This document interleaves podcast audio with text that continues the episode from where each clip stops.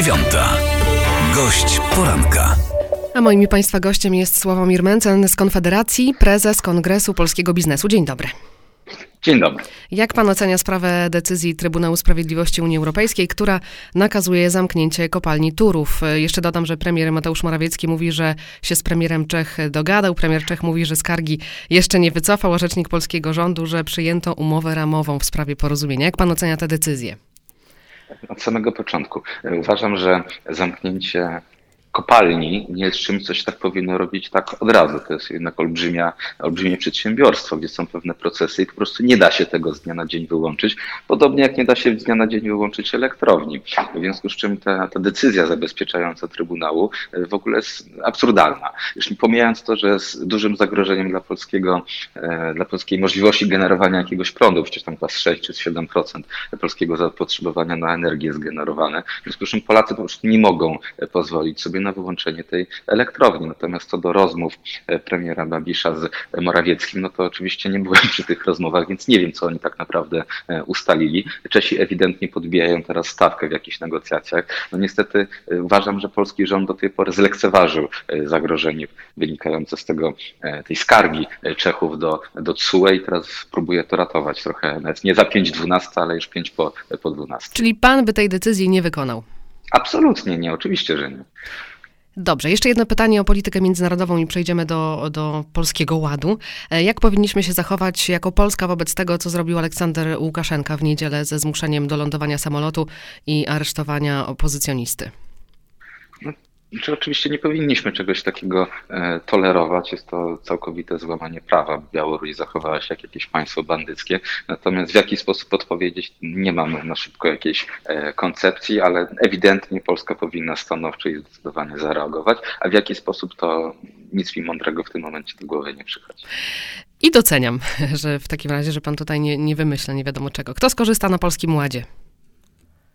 No najbardziej to skorzystają emeryci. Z tych 20 miliardów złotych, które mniej mają trafić z podatku dochodowego, zdaje się 11 miliardów ma zostać w kieszeni emerytów. W związku z czym emeryci, emeryci są największym beneficjentem tej zmiany, podobnie jak też wcześniejszej 13 czy też 14 emerytury, co pokazuje, że jest to po prostu kolejny program stricte polityczny i Prawo i Sprawiedliwość przede wszystkim dba e, o swój e, elektorat. Nie jest to jakaś taka zmiana prorozwojowa, bo rozumiałbym jeszcze, chociaż bym się też pewnie nie zgadzał, ale rozumiałbym, gdyby te zmiany podatkowe miały na przykład stymulować większe zatrudnienie, czy jakieś zachęcenie do inwestycji. Natomiast tutaj zabieramy pieniądze e, przedsiębiorcom, zabieramy pieniądze, które mogłyby być inwestowane i przekazujemy je po prostu na konsumpcję, co, co nie ma prawa e, e, pomóc w żaden sposób naszej gospodarce. Skorzystają emeryci, ale osoby mniej zarabiające chyba też, czy nie? E, tak, tylko najwięcej emeryci. Z tych 20, 11 pójdzie miliardów do, do emerytów. To, jest naj, to są najwięksi beneficjenci tej zmiany. A pan też skorzysta? Napisał pan na Instagramie, że zapłaci niższy tak, podatek. Tak, tak. Zapłacę A nie jest pan emerytem? E, ja się znam na podatkach, więc wiem, jak to się robi. To może pan podpowie naszym słuchaczom, jak to znaczy, zrobić. Pod, Podpowiem na razie tyle, że trzeba się bardzo zainteresować podatkiem ryczałtowym od przychodów, bo on jest od przychodu, nie od dochodu, w związku z czym e, tam daje wielkie pole do popisu. Czyli można skorzystać. Skorzystają emeryci mniej zarabiający i Sławomir Mencen. E, tak, może pan, pani mnie umieścić w tym zaszczytnym gronie. Wszystkie rozwiązania tam zawarte, pytam o te rozwiązania podatkowe, są złe? Nie, to nie jest tak, że wszystkie są złe. Podniesienie kwoty wolnej od podatku co do zasady jest dobre. Podwyższenie tego pierwszego progu podatkowego, znaczy tego drugiego do 120 tysięcy również jest dobre. Natomiast fatalne jest to ta składka zdrowotna, której się nie da odliczyć od e, dochodu, bo to w praktyce jest podniesienie podatku o 9 punktów procentowych dla przedsiębiorców, ale tak licząc w procentach to o 40%, bo ktoś, kto płacił do tej pory 19, teraz będzie płacił 20, niecałe 27. I to jest najwyższa, największa e, w historii trzeciej RP podwyżka podatków. I ja rozumiem, jak się tam członkowie rządu tłumaczą, że to nie jest podwyżka podatków, bo składka zdrowotna nie jest podatkiem, ale z mojej perspektywy to bez różnicy, czy pieniądze, które mi zabierają są składką, opłatą, e, czy też podatkiem, ja je po prostu tracę. To składki zdrowotnej w ogóle nie powinno być? Czy jak, no, składka jak, zdrowotna przecież obecnie być? istnieje, tak, ja bym jej nie ruszał. To znaczy jest, powinna być taka, jaka jest teraz, a nie wolno wprowadzać jej w wysokości 9%, tak, tak, tak od razu, z dnia na dzień praktycznie. To jest olbrzymia podwyżka podatku. Czyli pan nie wierzy, że podniesienie składki zdrowotnej poprawi jakość usług w służbie zdrowia? Absolutnie nie wierzę. Państwem, które najwięcej, czy narodem, który najwięcej wydaje na system swojej ochrony zdrowia, to są Stany Zjednoczone. Około 17 czy 18% PKB na to wydają, a wyniki mają dziadowskie. Od jakiegoś czasu tam średnio oczekiwana długość życia e, maleje.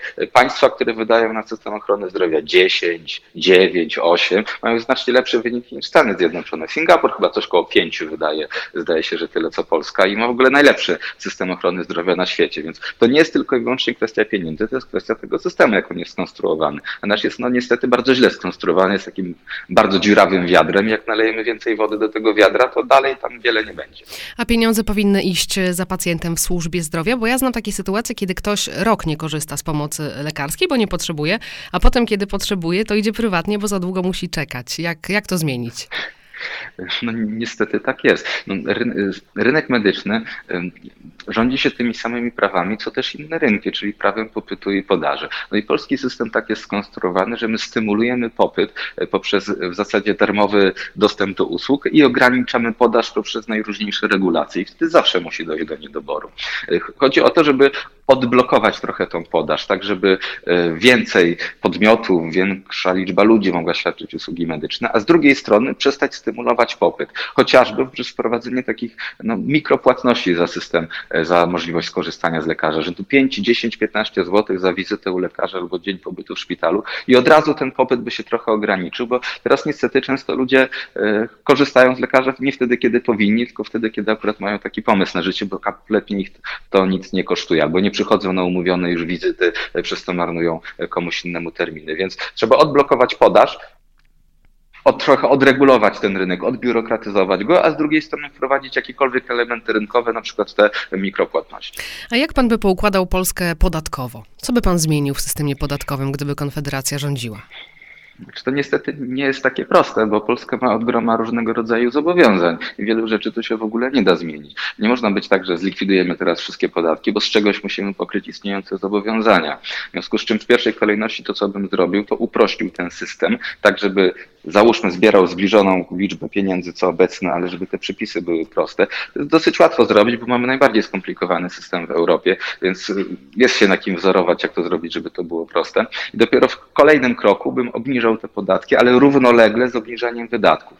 Bo w tym momencie, jeżeli nie obniżymy wydatków, no to bez zadłużania się nie możemy obniżyć podatków, czyli wysokość podatków jest wtórna względem wysokości wydatków. Obecny rząd cały czas zwiększa wydatki, no i siłą rzeczy musi za tym niestety e, podwyżka podatków, co też bardzo z dużą determinacją cały czas robi. Programy mieszkaniowe są niepotrzebne?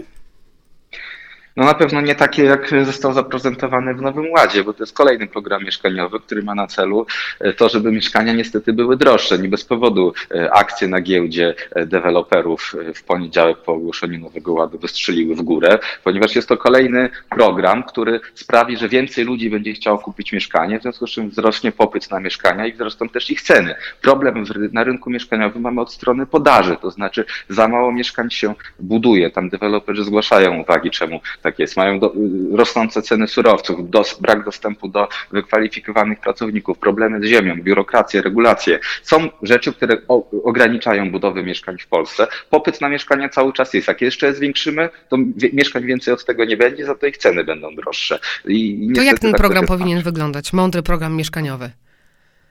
Jeszcze raz, Jak? mamy znowu kolejny rynek, w tym rynku mieszkaniowy i to, co ma, trzeba zrobić, to znowu odblokować podaż, i przestać stymulować popyt. W związku z czym należy sprawić, żeby te mieszkania można było budować szybciej, taniej, łatwiej. To jest olbrzymia praca legislacyjna, ponieważ przepisów ograniczających możliwość budowy mieszkań jest naprawdę bardzo dużo. Tu chociażby ten przepis o tym, żeby można było domy 70-metrowe e, budować w sposób trochę bardziej e, odregulowany, to jest właśnie taki krok, który należy wykonać. Im więcej tego rodzaju deregulacji, żeby można było coś zrobić bez zgody urzędnika, tym lepiej. A ta gwarancja państwowa dotycząca wkładu własnego to jest też niedobry pomysł?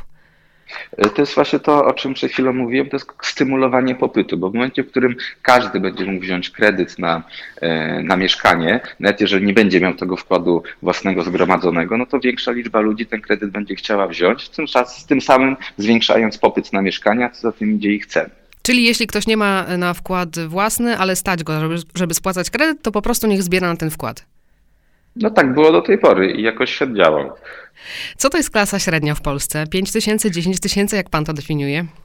Tego nie wie nikt. Na pewno nie, jest to, nie są to ludzie, którzy zarabiają w okolicy średniego wynagrodzenia. Moja prywatna definicja klasy średniej jest taka, że są to ludzie, którzy są niezależni od państwa oraz od bieżących trosk materialnych. To znaczy, jeżeli ktoś ma już jakieś oszczędności, zarabia jakieś pieniądze, może sobie pozwolić na, żeby być, nie wiem, 2-3 miesiące e, bezrobotnym, jeżeli cały jego majątek składa się z czegoś więcej niż mieszkanie, e, które jest w kredycie w okolicach wartości tego mieszkania, to taki ktoś wydaje mi się, że może należeć do klasy średniej. Natomiast jeżeli ktoś nawet zarabia te 10 tysięcy, ale wszystko wydaje na kredyt samochód i koszty utrzymania i na koniec nic mu nie zostaje, nie ma żadnych oszczędności, a być może jeszcze jakiś kredyt konsumpcyjny, no to niestety e, według mojej prywatnej definicji do klasy średniej się nie łapie. Ostatnio wytknięto panu, że skorzystał pan w czasie pandemii z państwowej pomocy dla firm.